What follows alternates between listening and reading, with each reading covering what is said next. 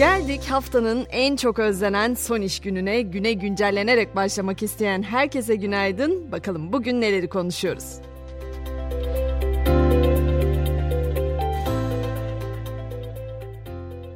Bugün eylem var. Memura zam pazarlığı sürüyor ama iktidarın memur ve memur emeklisine sunduğu ikinci zam teklifi de ilkinden çok farklı olmayınca Memur Sen bugün 81 ilde eylem yapma kararı aldı. Memur Sen tarafından yapılan açıklamada yetersiz teklifi kabul etmiyor, Ankara'da Çalışma ve Sosyal Güvenlik Bakanlığı önünde ve 81 ilde eş zamanlı olarak protesto ediyoruz denildi.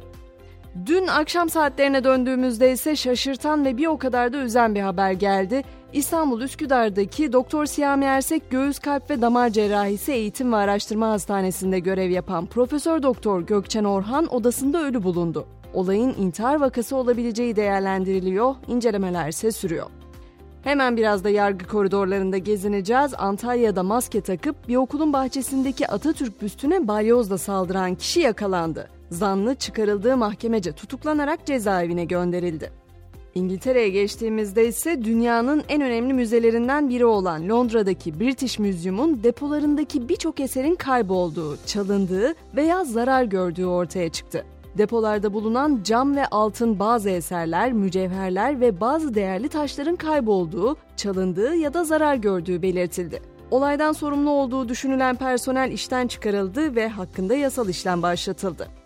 Dünyadaki yolculuğumuzun bir sonraki durağı Hindistan. Orada bir domates krizi var. Artık ülkede domatesli hamburger yemek pek de mümkün olmayacak çünkü fiyatların aşırı artması sonucu Burger King ve McDonald's hamburgerlerinde domates kullanmama kararı aldı.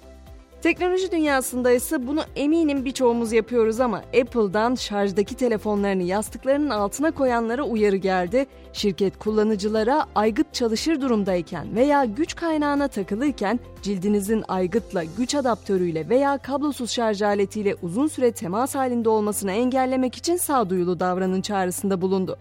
WhatsApp'ta ise nihayet hepimizin beklediği o özellik aktif oldu ve HD fotoğraf gönderme başladı. Cihaza bağlı olarak değişecek olmasına rağmen 1365'e 2048 piksellik standart kalite artık 2000'e 3000 piksel seviyesine kadar çıkarılabilecek. Bu sayede fotoğraflar karşı taraf tarafından daha net şekilde görüntülenecek. Üstelik WhatsApp daha sonra HD video gönderme altyapısını da herkes için aktif edecek. Teknoloji dünyasının yaramaz çocuğu Elon Musk ise kendisiyle görüşmeyi reddeden bir profesörün X hesabını askıya aldı. 560 bin takipçisi olan profesör en son 27 Temmuz'da bir paylaşımda bulunarak Musk ve Tesla hakkında yorum yapmıştı. Profesörün dikkat çektiği konuysa Tesla'nın araçlarının sürüş mesafesiyle ilgili şikayetleri bastırmak için gizli bir ekip oluşturmasıydı. Spor dünyasından önce son durağımız ise uzay olacak. Uzay giderek daha askeri bir alana doğru kayıyor. ABD düşman ülkelerin uydularının istihbarat sağlamasını engellemek için bir birim kurdu.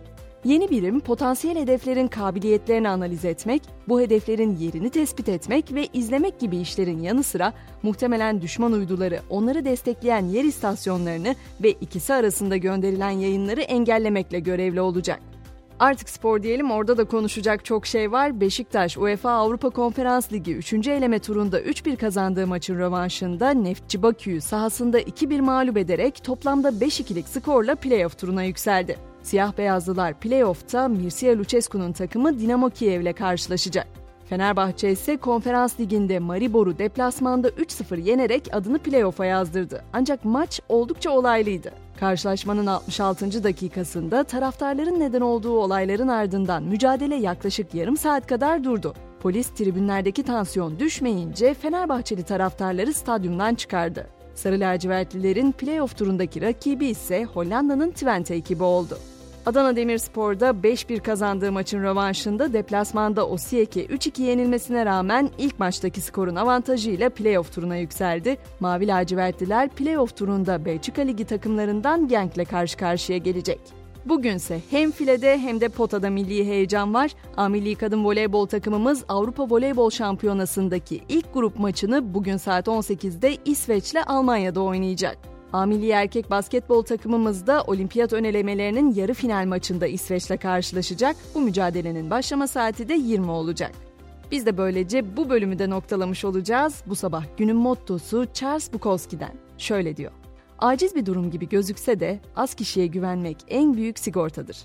Akşam 18'de ben yine buralardayım. İsterim tekrar görüşelim. O zamana kadar şimdilik hoşçakalın.